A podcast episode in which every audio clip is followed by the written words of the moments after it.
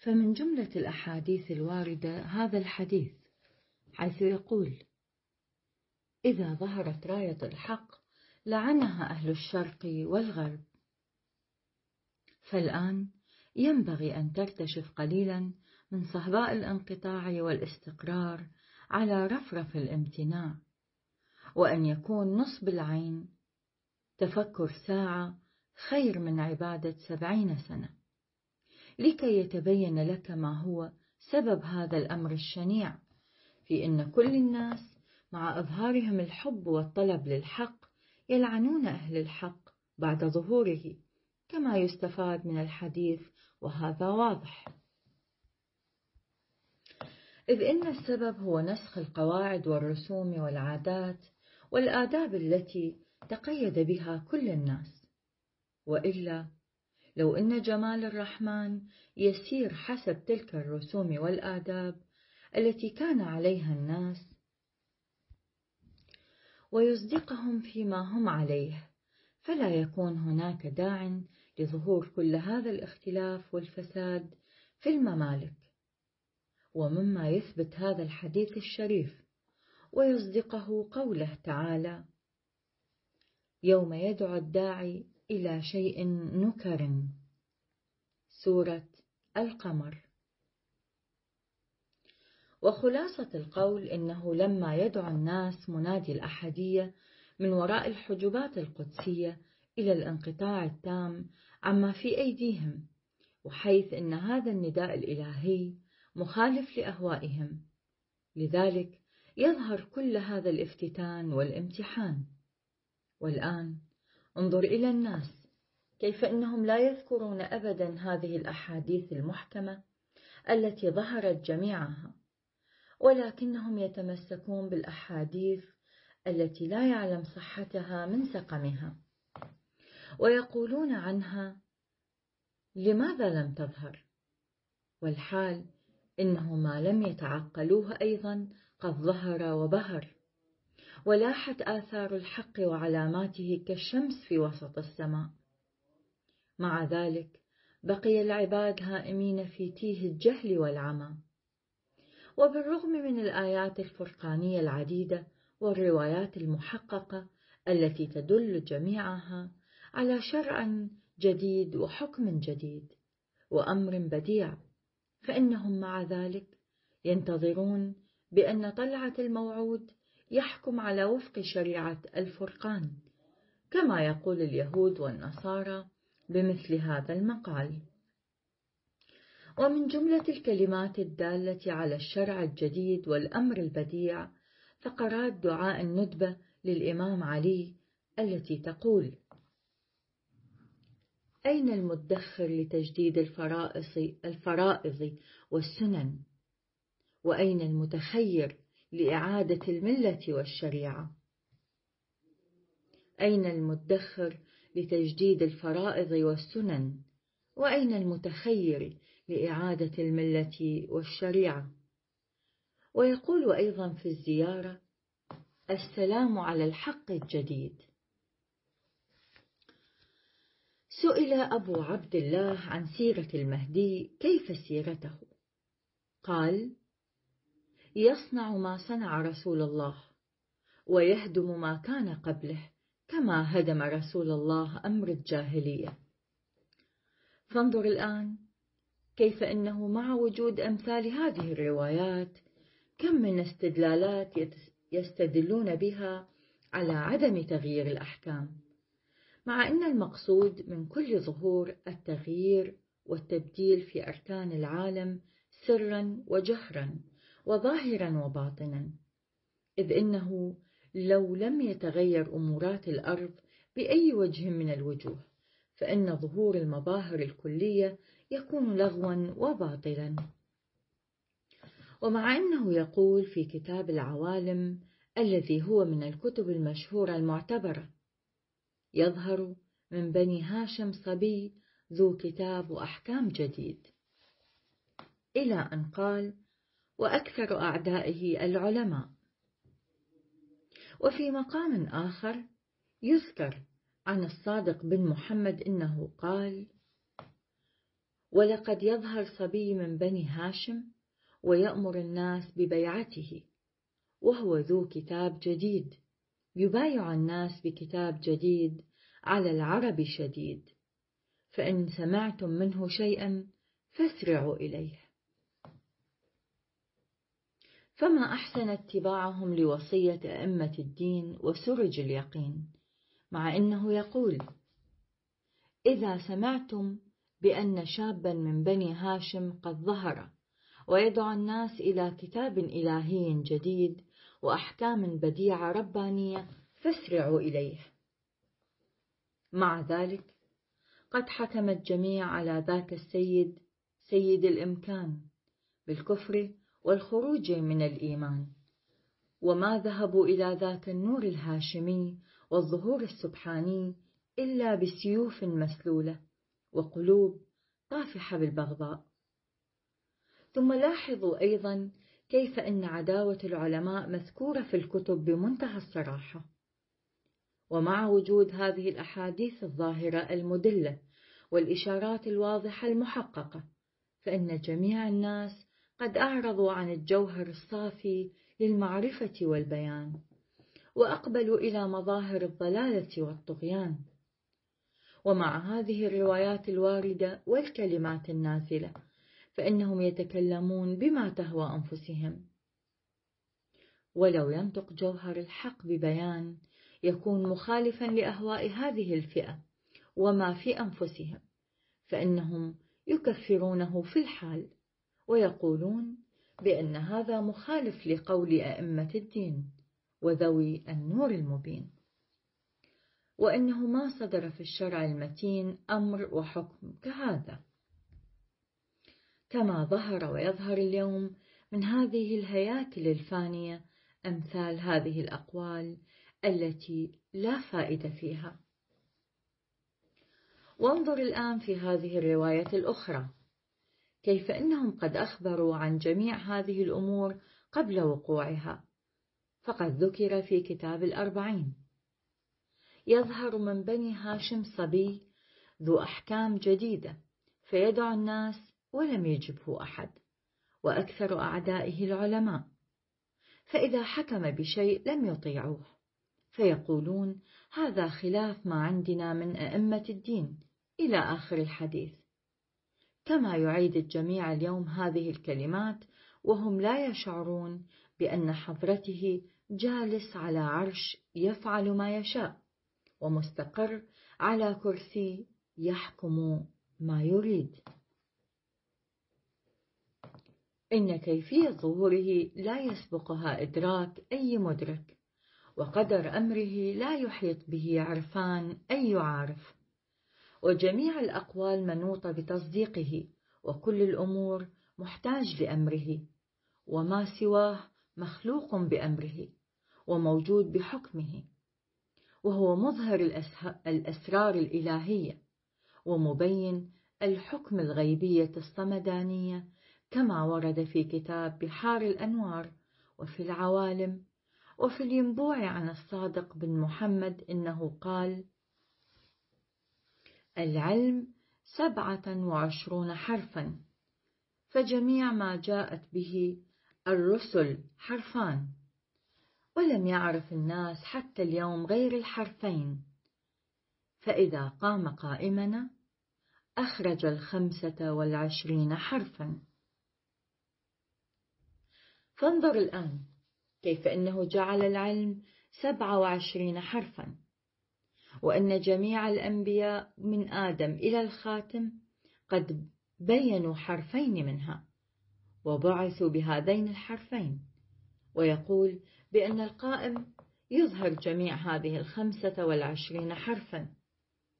فاعرف من هذا البيان مقام حضرته وقدره وكيف أن قدره أعظم من كل الأنبياء وأمره أعلى وأرفع من عرفان وإدراك كل الأولياء.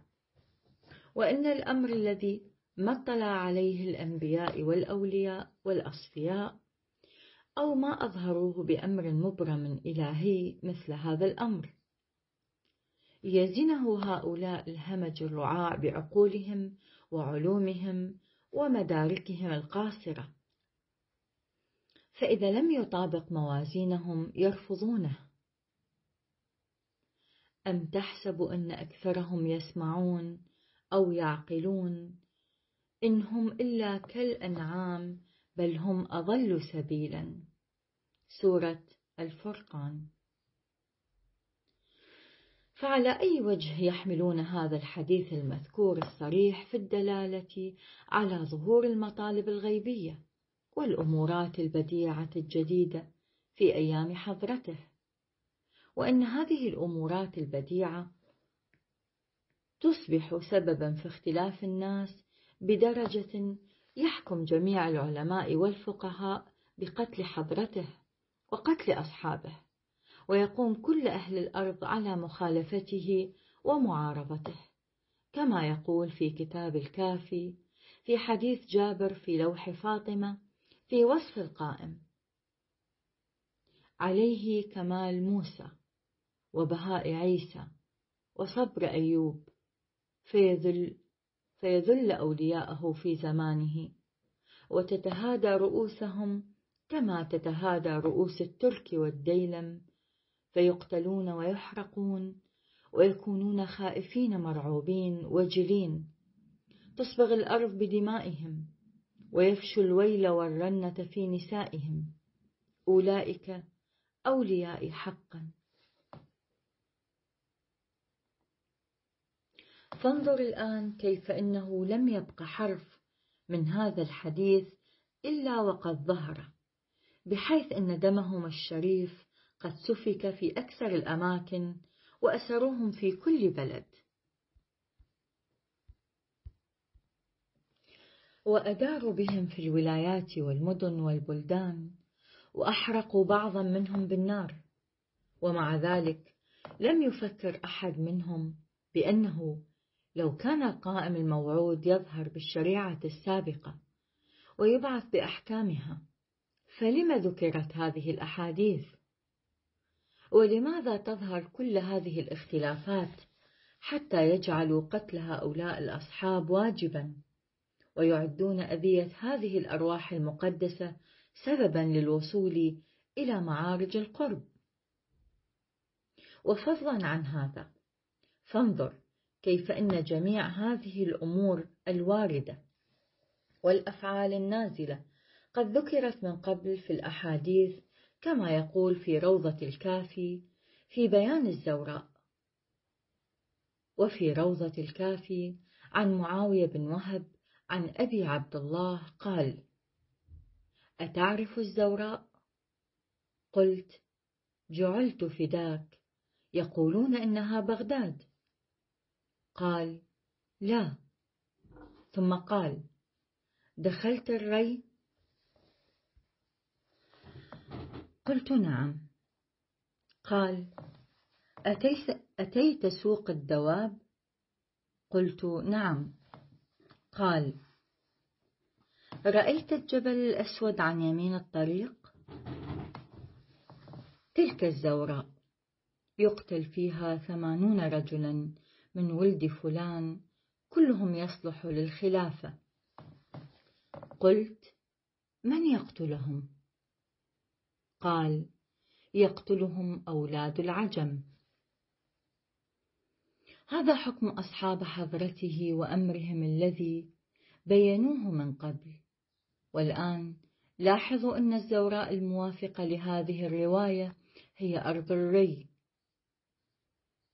وفي ذلك المكان قد قتل هؤلاء الأصحاب بأشد أنواع العذاب. وقد قتل العجم جميع هذه الوجودات القدسية كما هو مذكور في الحديث. وكما سمعتم وعرفتم وكما هو واضح ومثبوت لكل العالم.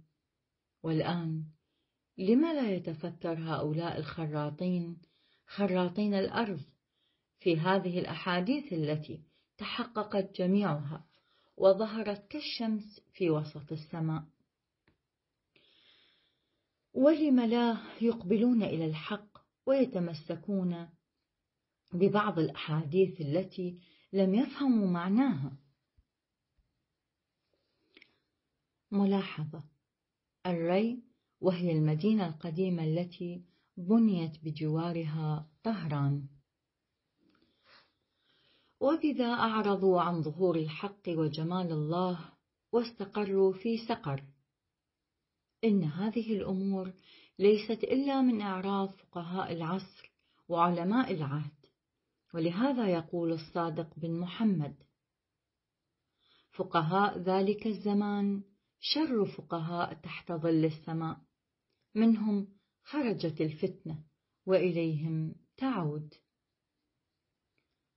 وإني لأرجو من فقهاء البيان وعلمائهم أن لا يقتفوا أثرهم في هذا الطريق وأن لا يرد منهم في زمن المستغاث على الجوهر الإلهي والنور الرباني والجمال الأزلي ومبدأ المظاهر الغيبية ومنتهاها ما ورد في هذا الكور.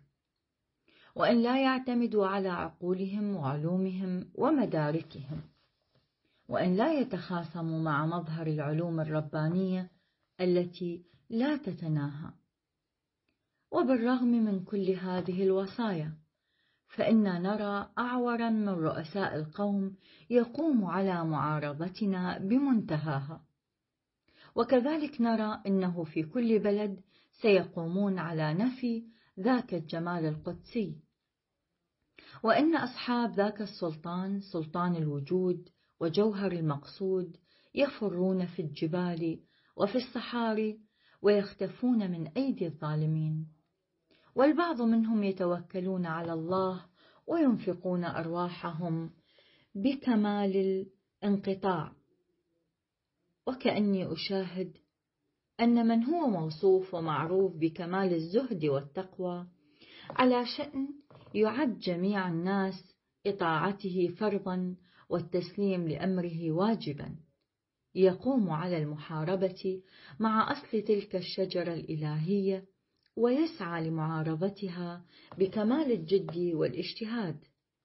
هذا هو شأن الناس. أما أهل البيان فلي أمل إنهم يتربون ويطيرون في هواء الروح ويسكنون في فضائه ويميزون الحق عن غيره.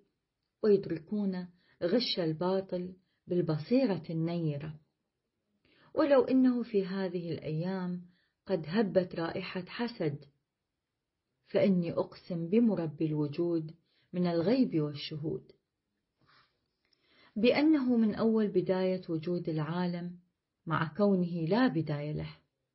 إلى هذا الحين ما ظهر مثل هذا الغل والحسد والبغضاء.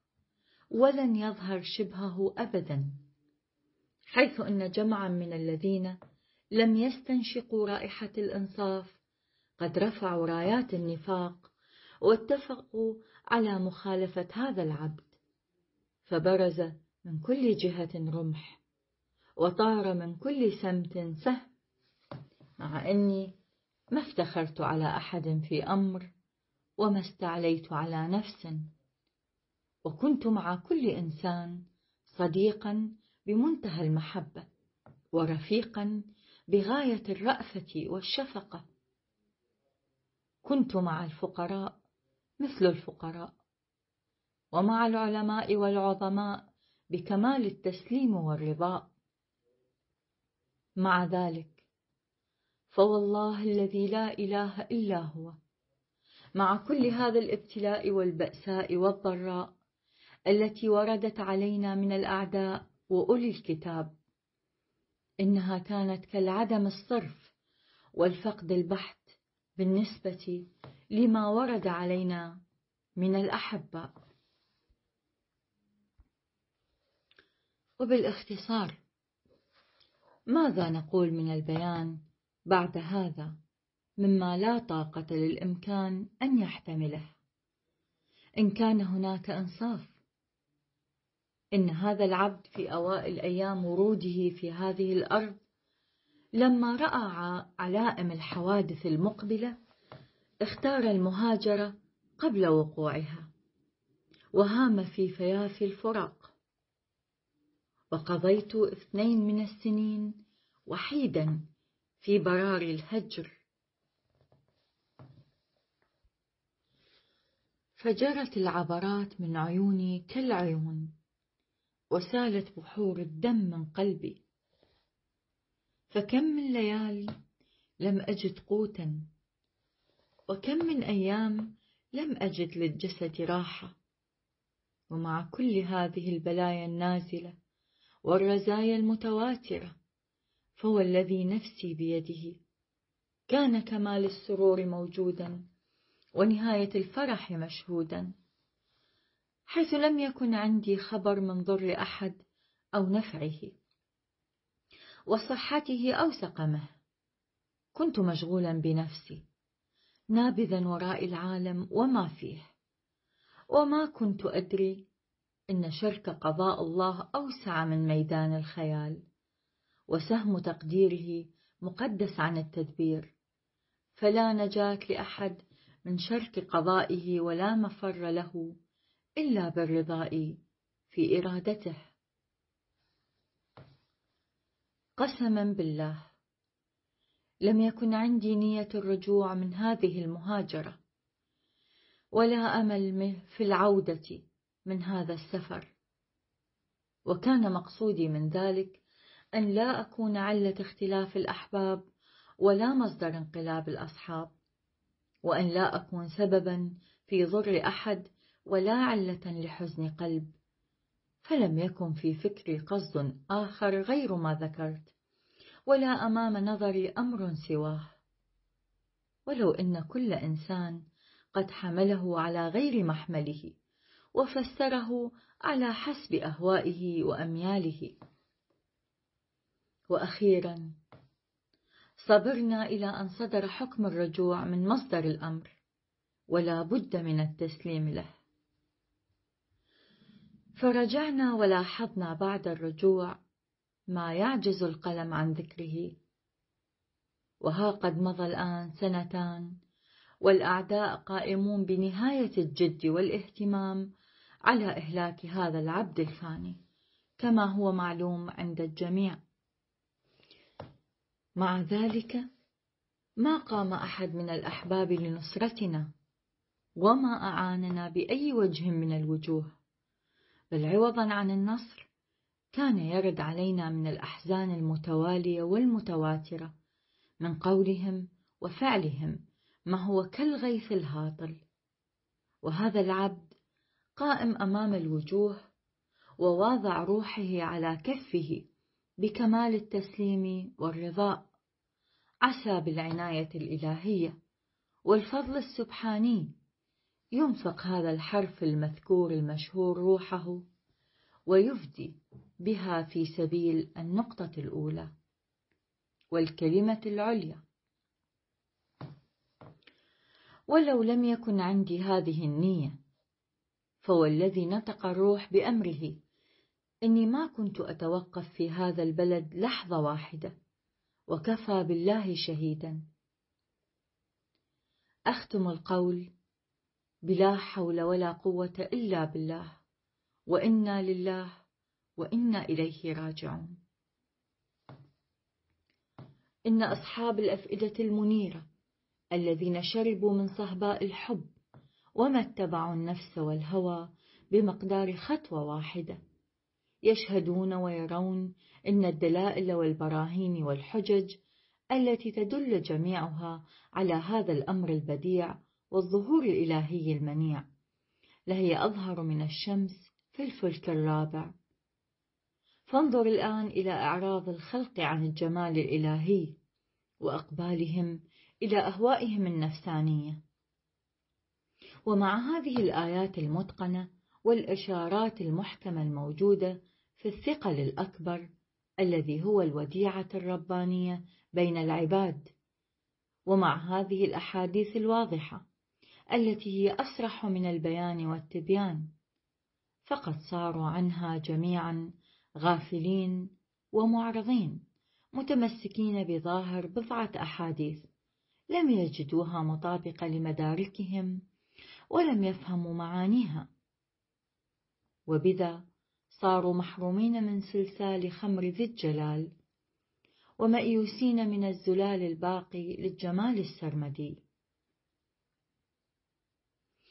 انظر أيضا إن سنة ظهور تلك الهوية النوراء قد ذكرها أئمة الهدى أيضا في الأخبار والأحاديث.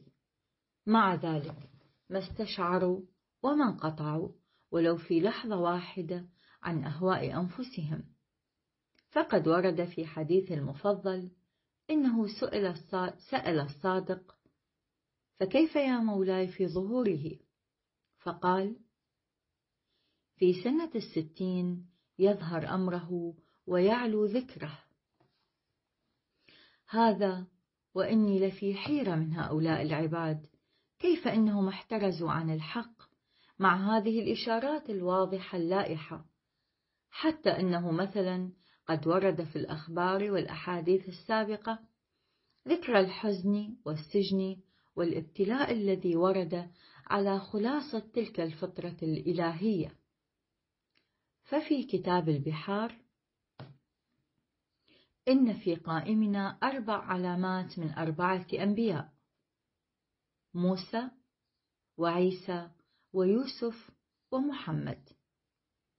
أما العلامة من موسى فالخوف والانتظار وأما العلامة من عيسى فما قالوا في حقه والعلامة من يوسف السجن والتقية. والعلامة من محمد يظهر بآثار مثل القرآن. ومع أنهم ذكروا هذا الحديث المحكم بهذه الدرجة التي جاءت كل الأمورات الواردة فيه مطابقة لما وقع فإنه مع ذلك لم ينتبه أحد ولا يخيل إلي أنهم سينتبهون فيما بعد أيضا إلا من شاء ربك. إن الله مسمع من يشاء وما أنا بمسمع من في القبور. وليكن من المعلوم لجنابك إن لأطيار الهوية وحمامات الأزلية بيانان. بيان بحسب الظاهر قالوه ويقولونه من غير رمز وستر ولا نقاب ولا حجاب. حتى يكون سراجا يهدي السالكين إلى معارج القدس ونورا مبينا يجذب الطالبين إلى بساط الأنس كما هو مذكور في الروايات الصريحة والآيات الواضحة. ولهم بيانات أخرى قالوها ويقولونها تحت الرمز والستر والحجاب كيما يظهر من المغلين مكنونات قلوبهم وتنكشف حقائقهم. ولهذا يقول الصادق بن محمد والله ليمحصن والله ليغربلن. وهذا هو الميزان الإلهي والمحك الصمداني الذي به يمتحن عباده. فلم يهتدي أحد إلى معاني هذه البيانات إلا ذوي القلوب المطمئنة والنفوس المرضية والأفئدة المجردة. ومن أمثال هذه البيانات ما كان ولم يكن مقصودهم منها معانيها الظاهرة التي يدركها الناس. لذلك يقول لكل علم سبعون وجها وليس بين الناس إلا وجه واحد. وإذا قام القائم يبث باقي الوجوه بين الناس. وأيضا قال نحن نتكلم بكلمة ونريد منها إحدى وسبعين وجها ولنا لكل منها المخرج.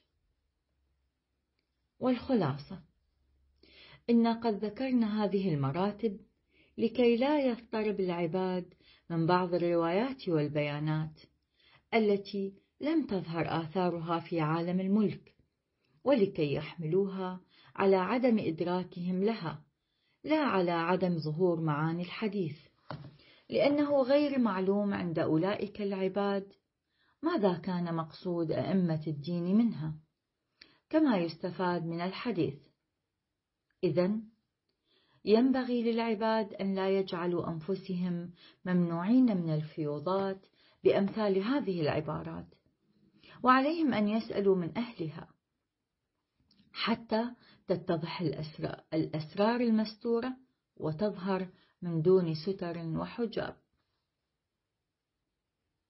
ولكن لم نشاهد أحدا من أهل الأرض يكون طالبا للحق ليرجع في المسائل الغامضة إلى مظاهر الأحدية بل الكل في أرض النسيان ساكنون ولأهل الغي والطغيان تابعون.